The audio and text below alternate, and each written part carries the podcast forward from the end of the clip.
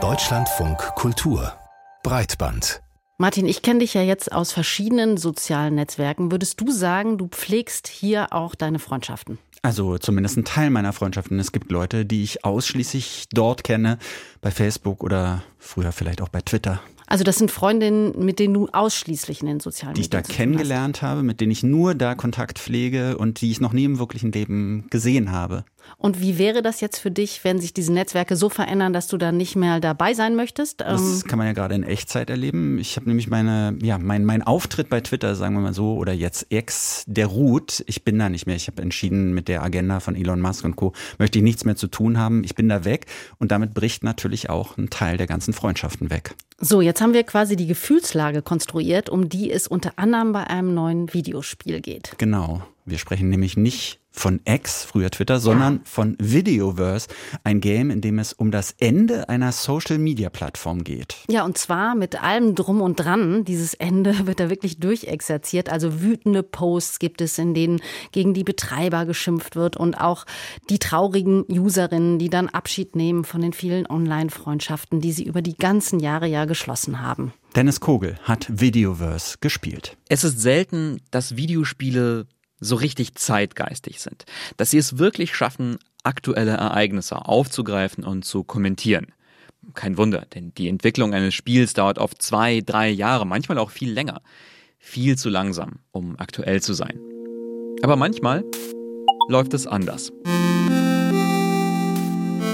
Videoverse, ein Spiel, in dem ich als Nutzer das Ende einer Social-Media-Plattform miterlebe, erscheint im August 2023, kurz nachdem Elon Musk bekannt gibt, Twitter in X umzubenennen und stark umzubauen und damit zahlreiche langjährige User verprellt, die der Plattform den Rücken kehren. Und ich dachte nur, oh mein Gott, darum geht's doch in meinem Spiel. Das ist Lucy Blundell. Sie hat Videoverse entwickelt. Blundell kommt ursprünglich aus England, lebt heute in Frankfurt und arbeitet nach Jobs bei großen Spielestudios seit acht Jahren als unabhängige Entwicklerin. Videoverse war eigentlich gar nicht als Spiel über den Untergang von Twitter geplant. Nein, das war ein glücklicher oder unglücklicher Zufall, je nachdem, wie man darauf schaut. Die Arbeit an Videoverse beginnt im April 2020. Blundell wird vom Beginn der Pandemie aus der Bahn geworfen und möchte ihre Gefühle in einem Spiel verarbeiten. Ich wollte eine Liebesgeschichte erzählen, aber auch eine Geschichte über die Beziehungen, die wir online führen. Das kam mir in dem Moment wichtig vor.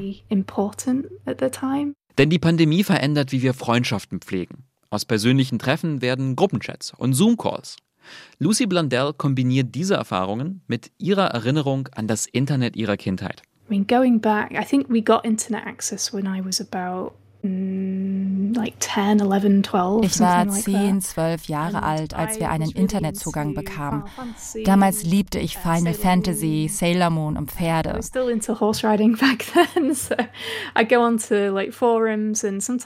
Ich komme aus einem kleinen Dorf, da gab es nicht viele Leute mit ähnlichen Interessen. Uh, Aber ich ging in Foren und in Chatrooms, um über diese Dinge zu sprechen. Im Internet fühlte ich mich willkommen. So the internet was a really welcome place for that. Und genau dieses Gefühl fängt Videoverse ein.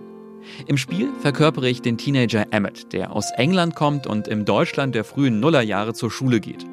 Emmett ist Gamer und seine Spielekonsole hat einen Zugang zur Videoverse. Als Emmett logge ich mich ein und kann das Videoverse durch einen Browser erkunden. Funktional erinnert das Netzwerk an Reddit es gibt Unterforen für bestimmte Spiele, für Nachrichten und andere Themen. Ästhetisch ist Videoverse wie ein Überbleibsel der Messageboards der 80er. Wenige kontrastreiche Farben, funktionales Design. In den Foren kann ich Beiträge lesen, gelungenen Posts ein Like geben und gemeine Trollinhalte melden. Und ich kann mit Emmets Freunden in einer Art Zoom-Call sprechen. Dabei wähle ich aus unterschiedlichen Antwortmöglichkeiten und beeinflusse so die Geschichte. Beim Spielen bin ich überrascht, wie sehr mir das Videoverse nahe geht. Und wie sehr es mich trifft, wenn es ganz früh im Spiel heißt, dieses Netzwerk wird bald abgeschaltet. Denn in der Geschichte will die Firma, die Videoverse betreibt, ein neues Netzwerk auf einer neuen Konsole starten, die sich aber nicht jeder leisten kann.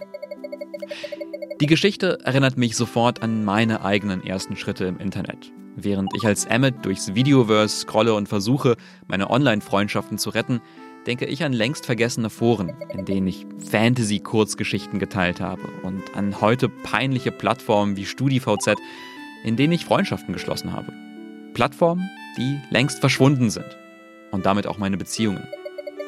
Lucy Blundell kennt dieses Gefühl gut. Also ich habe früher World of Warcraft gespielt. Da hatte ich viele tiefgehende Beziehungen.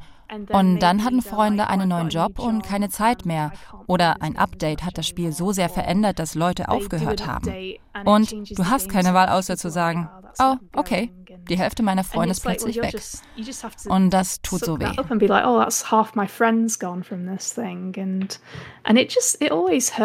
Vielleicht ist es also gar nicht so überraschend, wie aktuell und zeitgeistig sich Videoverse anfühlt. Denn es ist nicht ein Spiel über das Ende von Twitter, sondern über eine ganz universelle Erfahrung, den Verlust von Plattformen, der Vergänglichkeit des Digitalen. Und dabei bleibt es trotzdem hoffnungsvoll. Lucy Blundell möchte, dass Videoverse ein positiver Einfluss auf digitale Kultur wird.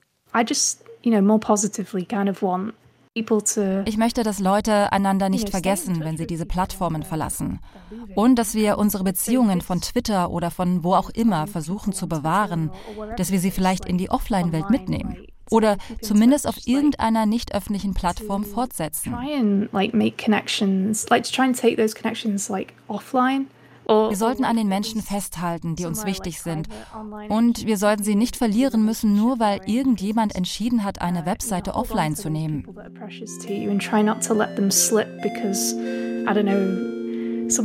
took a website offline and then you've, you've lost them forever. Am Ende des Spiels lässt mich Videoverse mit einer tiefen Nostalgie zurück für ein Internet, das es nicht mehr gibt. Und mit einer neuen Überzeugung. Meine Online-Freunde möchte ich nie wieder verlieren. Nö, das ist ja auch nicht schön, die Online-Freunde zu verlieren. Dennis Kogel war das über das neue Videospiel Videoverse, was eine ziemlich eigene Klangfarbe hat. Es scheint aber diese Melancholie des Ganzen so ganz gut wiederzuspiegeln.